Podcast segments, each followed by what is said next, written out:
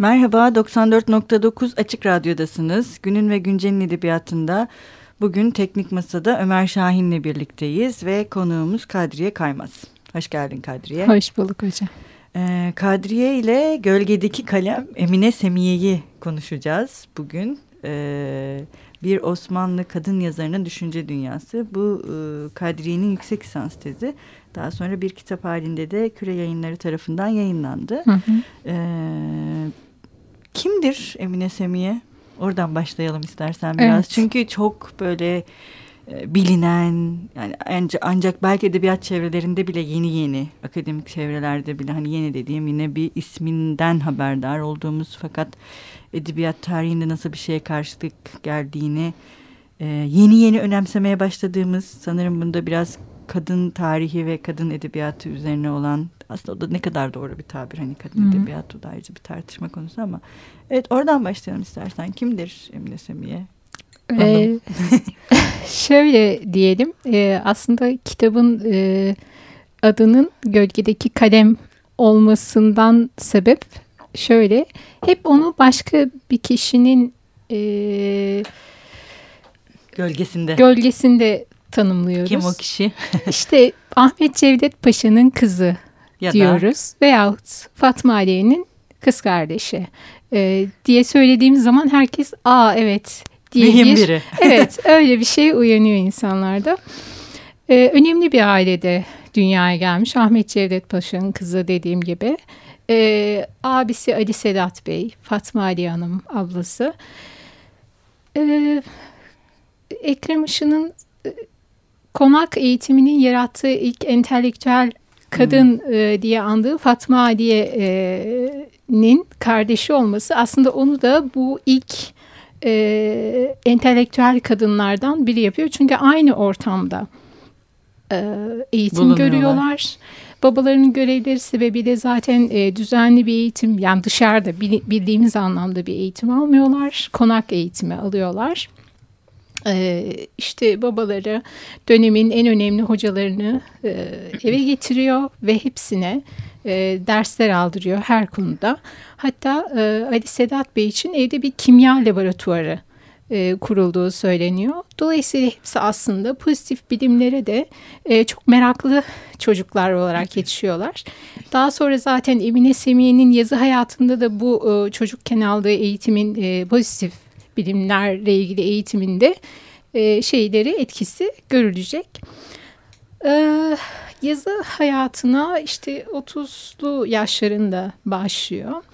Tabii ki ondan önce Fatma Aliye e, var. Onun yazıları işte müstaharla çıkmaya başlıyor. E, Emine Semiye'nin ilk yazdığı kitap e, Hülasay İlmi Hesap adında bir hı hı. matematik kitabı. Hı hı. Bu çok önemli çünkü e, aslında pozitif bilimlerle ilgilenmek istediğini de daha sonraki yazılarında dile getiriyor. Ancak işte kendisinde roman yazmaya bir istidat olduğunu hissetmiş hı hı. E, ve bu alanda da ben e, pozitif bilimlere hizmet edebilirim e, diye düşünüyor. E, bu şekilde devam ediyor. İlk kitabı böyle e, 1894 olması lazım. O zaman neşrediliyor. Ee, daha sonra zaten Hanımları Mahsus Gazete'nin e, yayın hayatına atılmasıyla birlikte o da ablası gibi gazetenin daimi yazı kadrosu içerisinde yer alıyor. Ee, ilk yazılarını e, Müsar'la Evet, nedir müstearı? Emine Vahide hmm. ismini kullanıyor. E, tabii bunda şeyin de etkisi var. Yani hmm, kendini dönem edibeleri içerisinde kendi ifadesiyle söylüyorum. E, bir iddia sahibi olarak sunmak istemiyor ve hmm, bir deniyor kendisini aslında. Gelecek tepkiler nasıl olacak? İyi tepkiler alıyor dönemine göre. Sonra işte Semiye Binti Cevdet, hı hı. Emine Binti Sem, e, Emine Semiye Binti Cevdet şeklinde e, müsteharlarla en sonunda artık Emine Semiye ilk e, tefrikası Terbiye Etfal'e ait üç hikayeyi Emine Vahide ismiyle neşrettikten sonra artık sonunda kendini de açıklıyor. Emine Semiye adıyla gazetede yazmaya devam ediyor. Şimdi bu yıllar özellikle 1895 ile 1900 arası çok yoğun bir şekilde dönem sürelerinde yazıyor. Tabii bu süreci e, ikinci meşrutiyete kadar uzatmak mümkün. E, bu dönemde e, onun e, bir Selanik e, şeyi var, macerası var. E, eşi marif müdürü olarak oraya atanınca o da onunla birlikte gidiyor ve o da orada İNAS mektepleri müfettişi yapıyor. Zaten bir eğitimci kimliği var. E, bununla birlikte orada da Mütalaa gazetesini çıkartmaya başlıyor. Hem İstanbul'a işte Hanımları Mahsus gazeteye yazı gönderiyor hem de mütalada hem e, oraya yazı gönderen hanımların e, yazılarını değerlendiriyor. Bir, bir tür onlara e, mentorluk yapıyor diyelim. Hı hı. E, hem de kendi tefrikalarını yayımlıyor. Bu, dönem çok yoğun bir şekilde geçiyor. Tabii onun e, aslında ailesiyle onu ayıran en önemli şeylerden bir tanesi siyasi görüşleri. E, o dönemde İttihat ve Terakki daha kurulmamış. Ama Selanik'te, Paris'te, çeşitli merkezlerde onların bir ön hazırlıkları, bir düşünce e, dünyası kurulmaya başlanıyor. O da o grubun içerisinde yer alıyor. Bunu e, aslında en iyi bize anlatan şeylerden bir tanesi tabii ki resmi deliller yok bununla Hı -hı. ilgili. E, Ahmet Mithat Efendi ve Fatma Ali'ye çok mektuplaşıyorlar kendi aralarında ve bu mektuplardan bir tanesinde Ahmet Mithat Efendi Fatma Ali'ye diyor ki yani sizi e, Selanik'te hemşirenizin e, derc ettiği işte Müle, mütalaa. E, mütalaya diyor yazı göndermekten men ederim. Çünkü hmm. e, çok farklı anlamlara gelebilir hmm. e, şeklinde. Yani gazetede zaten işte bu çevrelerin e, biraz daha e, ne diyelim Hakim kendilerini oldu, gösterdiği aslında çok siyasi yazılar yok yani baktığımız Hı. zaman ama bir hürriyet edası hı hı. E, hissediliyor diyebiliriz yani normal yazılarda bile. E, daha sonra e, işte ikinci meşrutiyete giden sürece bakarsak e, o arada işte Selanik'te çok uzun bir süre e, görev yaptılar. Sonrasında e, zaman zaman yurda dönüyor, tekrar gidiyor vesaire. Yazı faaliyetleri devam ediyor ama asıl işte 1906'da İttihat ve Terakki Selanik'te resmen kurulduktan sonra onun ilk üyeleri arasında Emine Semiye de yer alıyor. Hı -hı. Yani tek kadın üyesi olduğunu ve Selanik'te kadınlar kolu başkanlığını yürüttüğünü söylüyorlar. Ee, ondan sonra tabii onun e, cemiyet içindeki faaliyetleri çok yoğunlaşıyor. Yazıları, e, belki oradaki görece hürriyet ortamı yani biraz daha payitahttan uzak olmanın verdiği bir rahatlık da var. O dönemde çok başka müsteharlar da kullandığını başka araştırmacılar söylüyorlar. Hı hı. Ama tabii oradaki yazı varlığına e, bakmak lazım e, biraz şeye muhtaç bunlar yani delillendirmeye evet incelenmeye muhtaç. Aslında çok da ilginç değil mi? Yani evet. bir kadının İttihat ve Terakki kurulurken hani bunu desteklemesi, hı hı. tek kadın üye olarak orada bulunması ve buna bir e, ne diyelim aktif olarak da hı hı. çalışması ve Ahmet Cevdet Paşa gerçekten şey Evet. Onun aileye nezdinde, rağmen aslında. aileye rağmen oldukça ilginç. Evet. E, hatta şey diyor hürriyet lafzı celili bazen diyor ailenin en mahrem üyelerine bile söylenemiyor. Hmm. Yani kardeşine bile belki e, açık açık dile getiremediğini söylüyor. Tabii o arada ailede kayıplar ve işte Ahmet Cevdet Paşa'nın çok erken ölümü sonra abisinin ölümü ona da bir görece hürriyet şeysi vermiş olduğunu ben düşünüyorum. Çünkü onlar e, evet. e, Abdülhamit taraftarı insanlar. Hı hı. Ablası da öyle. Peki eşi? Eşi e, şimdi onun evlilik hayatı da biraz karışık aslında. iki kere evlenmiş. İlk e, evliliğinin bittiğini biz biliyoruz sadece ve işte 1894 veya 95 e, şeyle e, evleniyor. Musta, e, Reşit Paşa ile evleniyor. E, Reşit Paşa e, değişik bir figür. E, yani o da eşinin şeysiyle biraz ne diyelim e, yönlendirmesiyle o da İttihat ve Terakki'ye katılıyor. İşte özellikle Selanik yıllarında. E, ve hatta şey deniliyor o, Emine Semiye'nin cemiyete katılmak için işte eşime bir valilik verirseniz hmm. katılırım şeklinde e, hmm. bir söylemi olduğu rivayet ediliyor. Tabii ki e, valiliği alıyor. Hı hı. Edirne valisi oluyor e, şeyden sonra. Aslında eşinin politik bağlantıları sayesinde edinilmiş bir kariyer o zaman. Evet belki hı. de öyle diyebiliriz. E, tabii onun hayatı çok daha farklı gelişecek. Reşit Paşa önemli bir figür Türk siyasi tarihi içinde. Çünkü Sivas Kongresi sırasında Sivas valiliği yapmış bir isim. Ve Atatürk e, destekliyor o dönemde. Hı hı. E, Reşit Paşa ile Emine Semiye'nin fırtınalı bir ilişkisi var. Hmm. Ee, şeyden sonra özellikle ikinci meşrutiyetten sonra araları açılmaya başlıyor. İşte cemiyet faaliyetlerinin buna sebep olduğunu söyleyenler var. Çeşitli görüşler var. Ee, onun ellerinde büyüyen Nimet adlı bir kızla bir gönül ilişkisi olduğu, olduğu için e, ayrılma noktasına geldiklerini söyleyenler var.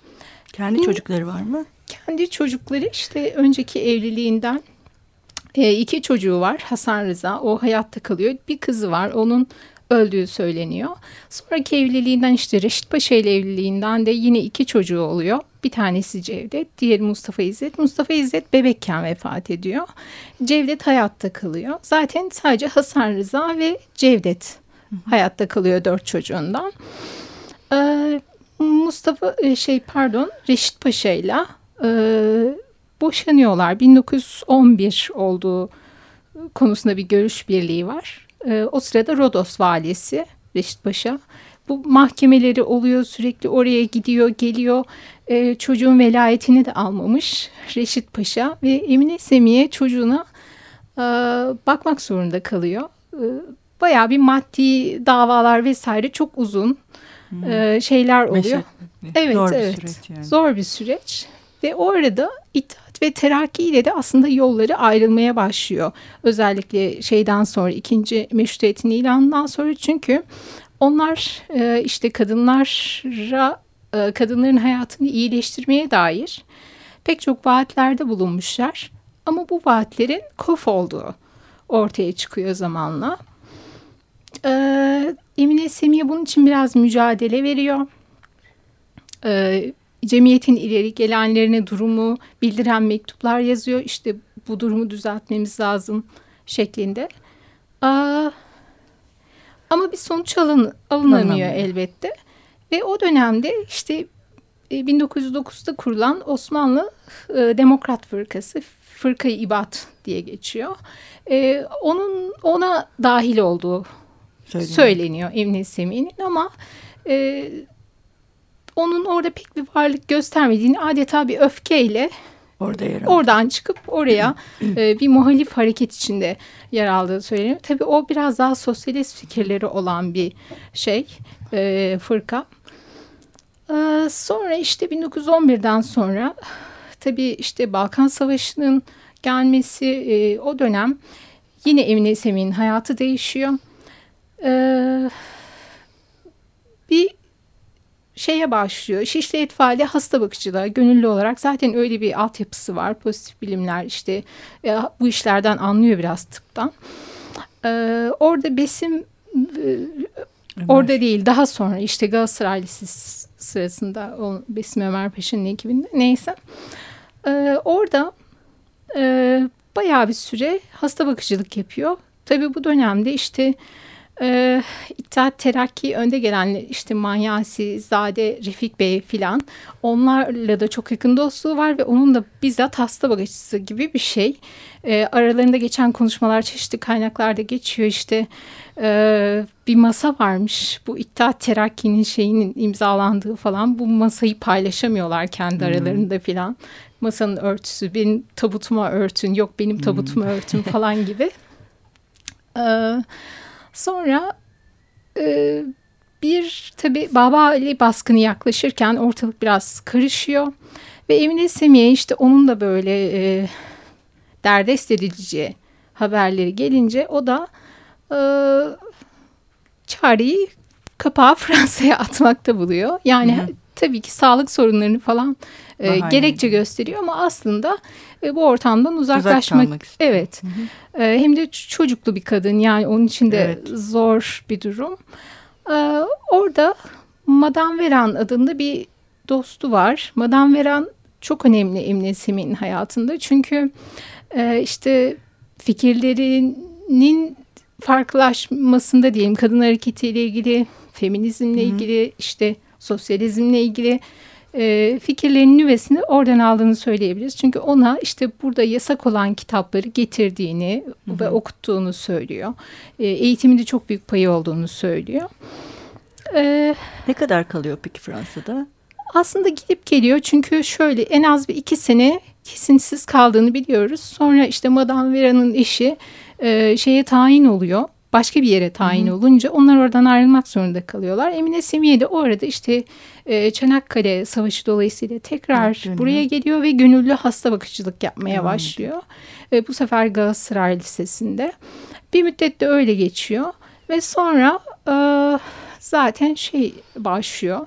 E, 1916-18 arasında e, Beyrut'a e, gidiyorlar. Halide Edip'in ekibiyle beraber. Orada Cemal Paşa e, himayesinde yetim çocuklar için bir okul açılıyor. Ve orada çocukların Osmanlı kimliğinden uzaklaşmasını önlemek için aslında çünkü farklı unsurlar var.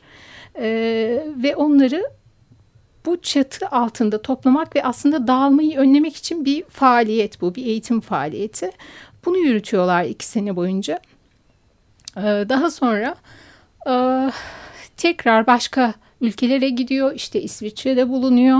İsviçre'de e, işte 1919 sanırım e, kadınların bir meşhur grevi var. Onu anlatıyor mesela gazete sayfalarında. Yine gazetelere yazılar yazıyor ama belki de hani müstahar olduğu için çok yoğun görmüyoruz yazı faaliyetini o dönemde. Bir de oradan oraya gittiği için de olabilir. Tabii 1919'da yine son elimizdeki son romanı Gaya Kuyusu'nun e, neşrine yani. başlıyor. Gazetede, Ders Adet'te. E, orada da aslında romancılığının Aa, hiç bahsetmedik tabii şimdiye kadar evet, biraz bahsedelim. Ama, Edebiyatından evet, da bahsedelim. Edebiyatından bahsedelim aslında bu vesileyle. Ee, ilk romanı Sefalet. ilk şeyden bahsetmiştim. Matematik kitabından sonra e, başka terbiye arada Terbiye Etfali ait üç hikaye, bir kez muallime bunların hepsi yine gazetelerde tefrika ediliyor. Ama asıl neşredilen ve bizim onu bildiğimiz kitabı Sefalet. O da e, tefrikadan bir 10 sene sonra filan ancak haline kitap haline dönüşebiliyor. İkinci meşrutiyetten onu sen sonra Latin harfleriyle de yayınladın Evet evet onu mi? bir arkadaşımla birlikte Zeynep evet. Bertaş'la birlikte. Latin harflerine de Evet aktardın. aktardık şu anda e, mevcut. Ee, tabii sefaletten biraz bahsetmek gerekirse ilk dönem romanları işte çok kalabalık. Evet. Bir, şahıs kadrosu bayağı kalabalık. Çok bölümlere geniş. ayırarak yazıyor hep evet, romanları. Evet. Sanki herkesin hikayesini anlatmak zorundaymış gibi hissediyor. Genellikle kendini. mesela ilk hikayelerinde numara e, veriyor. E, sonrakilerde mesela kişilerin adlarıyla onlara bir bölüm, bölüm açıyor. Evet. Böyle bir e, tarzı var. Ee, aslında yazı e, macerasında biraz işte dönem Servet Fünun dönemi. Onları okumuş, e, Tevfik evet. biliyor, onları çok iyi biliyor. Ama şeyden de rahatsız. Yani e, o üslubu devam ettirmek istemiyor çünkü defaatle dile getirdiği şey sosyal ahlaka ben hizmet etmek için yazıyorum diyor. Ve bunun için onu çok iyi bir araç olmayacağını düşünüyor o tarzda yazmanın Hı -hı. ve kendi tarzını bulmaya çalıştığını söylüyor. Ee, ben biraz daha Ahmet Mithat Efendi ekolüne yakın, yakın buluyorum onun e, yazı faaliyetini. Zaten ablasıyla e, yani nasıl diyelim çok benzerlikler arz ediyor. E, işte ablasının mesela Levai Hayat işte mektuplardan Mektup oluşan bir bölüm evet. var. O da aynısını yapıyor hemen. Hı hı. İşte sadece mektuplarla ilerleyen bir bölüm yazıyor romanında. Mesela bir kez de öyle bir bölüm hı. var. E, yeni şeyler denemeye çalışıyor. Zamanı parçalıyor. İşte birinin hikayesini anlatırken onu bırakıyor sonra diğerinin hikayesini anlatmaya başlıyor. Ama değişik bir şey var. Yani her romanında farklı olarak denediği şeyleri hissediyoruz aslında. aslında. bir arayış içinde olmak her zaman yazarları evet, e, ilerleten bir şey. İlerleten bir şey. Yani o da kendi alternatifini yaratmaya çalıştığı için e, o arayışlar e, bu yenilerde bir kitap yayınlandı. Bu kadınlık daima bir muamma. Bakma ha, fırsatın olduğunu bilmiyorum. Henüz bakamadım ama bakacağım. Evet o da bayağı Emine Semiye'yi de mesele ederken tam Hı -hı. da bu senin de bahsettiğin şeye değiniyor. Hı -hı. Yani bu kadınların arayışlarının onları nasıl farklı kıldığı Hı -hı. ve aslında onlara getirilen eleştirilerin de e, belirli noktalarda eksik kaldığı. Hani bazı noktaları düşünürken ya bir de şöyle de bakamaz mıyız? Böyle de bakamaz mıyız? Hı hı. Mesela oldukça ben e, e, önemli buldum o çalışmayı evet. da.